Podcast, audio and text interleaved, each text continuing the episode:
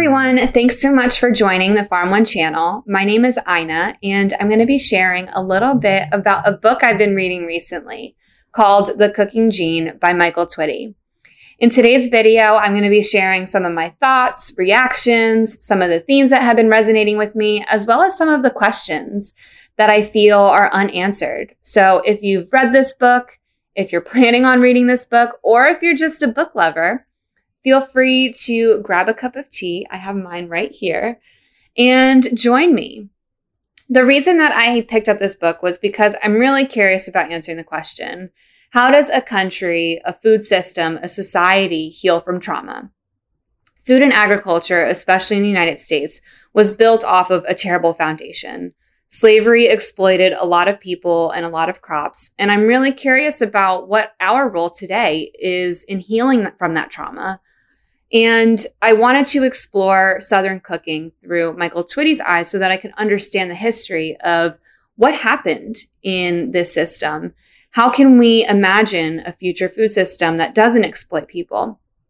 Before I jump into some of the themes that have been resonating with me, I do want to emphasize that I am speaking from this from a place of privilege. I'm learning about these things through books and I don't have lived experience and I'm not an expert. And that definitely changes the way that I speak about it, how I learn about it. So I, I want to share that before I jump in. The first theme that I want to talk through is this concept of authenticity versus authority. So Michael Twitty was sharing that in the book that cooking from heritage and personal identity is fraught with a lot of political debate. So I'm going to talk about this concept in we're we're going to I'm going to lay out three scenarios.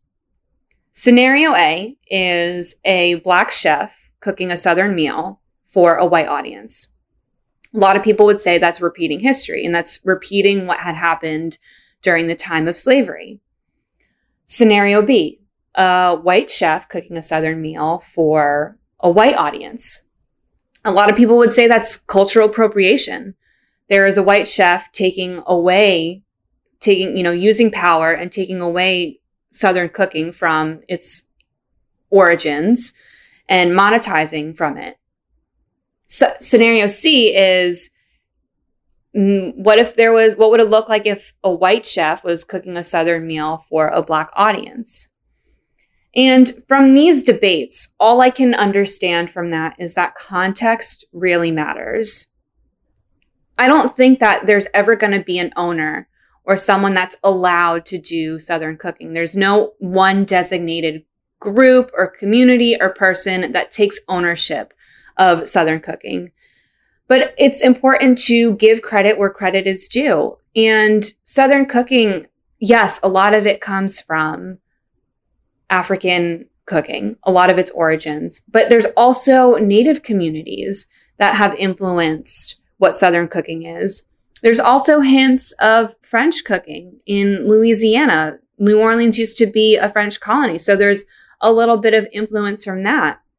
Michael, in the book, he talks about how even his personal identity, he has Native American in his in his DNA. He also has some white in his DNA. And so what does that mean? Is he, is he supposed to be cooking Southern food or not? And so I don't think that there's ever a definitive binary yes or no answer. Yes, you own this. No, you don't own this. And that it's a lot more fluid and complex. And the context of this really matters. The second theme that really resonated with me is this concept of connectedness.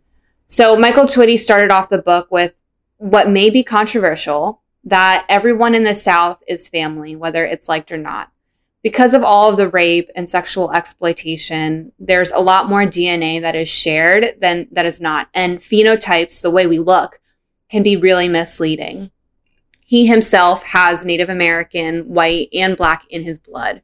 And so he went on this whole journey of doing DNA se- sequencing to reveal that. And what it showed me was that our heritage is not a linear process or it's not a one way street. And that can translate into our cooking, our culture, what we practice, our traditions. I myself, my traditions are a bit of a mix between American traditions as well as Filipino traditions. And so, how can we pinpoint where all of the source of these things are coming from when it's not a linear process? And I think this concept of connectedness has really taught me to be comfortable with the complexities of all of our influences. The third theme that is really resonating with me is this concept of duality. How do you hold two opposing truths at the same time? So for Southern cooking, the kitchen was a source of a lot of trauma and it's where a lot of the exploitation had happened. But on the other hand, the kitchen was also a place to preserve heritage and to preserve a culture. And so, how do you come to terms with what a kitchen is for Southern cooking when you hold these two opposing truths? I relate to this on a personal level. As a woman, I've been taught your role is not in the kitchen and you're, you, you know, you have so much more to to contribute outside of the kitchen. But at the same time, I do like being in the kitchen. I like baking, especially. I like cooking with the things that I grow. And so, how do I form a relationship with the kitchen while holding these two opposing truths? And what I really appreciate about this book and about all of the things Michael Twitty shared is that we are full of all of these two opposing truths around us. And the magic of life really happens in the middle. And that's where we explore who we really are. Thank you so much for joining today's video.